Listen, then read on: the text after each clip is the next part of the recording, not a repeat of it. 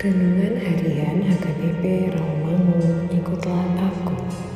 Rabu 14 Februari 2024 Dengan judul Dimerdekakan Tuhan.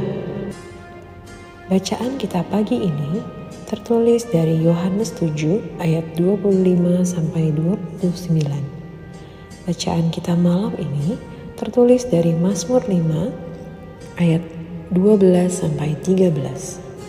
Dan kebenaran firman Tuhan yang menjadi ayat renungan kita hari ini terambil dari Yohanes 8 ayat 36 yang berbunyi, Jadi, apabila anak itu memerdekakan kamu, kamu pun benar-benar merdeka. Demikianlah firman Tuhan. Sahabat ikutlah aku yang dikasihi Tuhan Yesus. Nats ini adalah perkataan Tuhan Yesus ketika berbicara kepada orang-orang Yahudi yang percaya kepadanya. Tuhan Yesus menyatakan bahwa mereka yang berbuat dosa adalah hamba dosa. Mereka hidup dalam perhambaan dan tidak memiliki kemerdekaan. Mereka dibelenggu oleh dosa, bahkan ketika mereka tidak merasa terbelenggu. Hanya ada satu pribadi yang dapat melepaskan manusia dari belenggu perhambaan dosa, yaitu Tuhan Yesus Kristus. Dia adalah firman Allah yang menjadi manusia untuk menebus manusia dari hukuman dosa.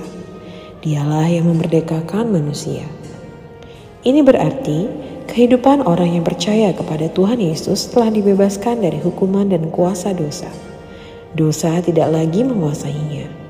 Dosa kehilangan pengaruhnya dalam diri orang percaya. Kini, orang percaya tidak lagi diperhamba oleh dosa dan menjadi manusia yang benar-benar merdeka. Sayangnya, masih banyak orang yang hidup dalam dosa sekalipun mereka mengaku percaya kepada Tuhan Yesus.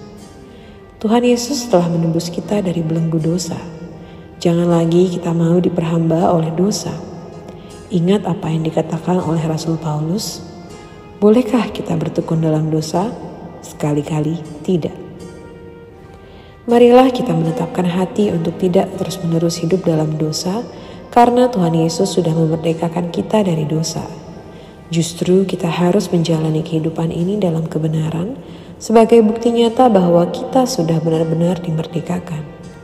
Tinggalkan dosa, buang jauh-jauh dan mulailah hidup dalam kebenaran. Maka kita akan merasakan kehidupan yang sepenuhnya merdeka. Amin. Marilah kita berdoa. Ya Tuhan Yesus, Pakailah hidup kami ini sebagai anak-anak yang dimerdekakan dari dosa dengan melakukan kasih-Mu. Amin.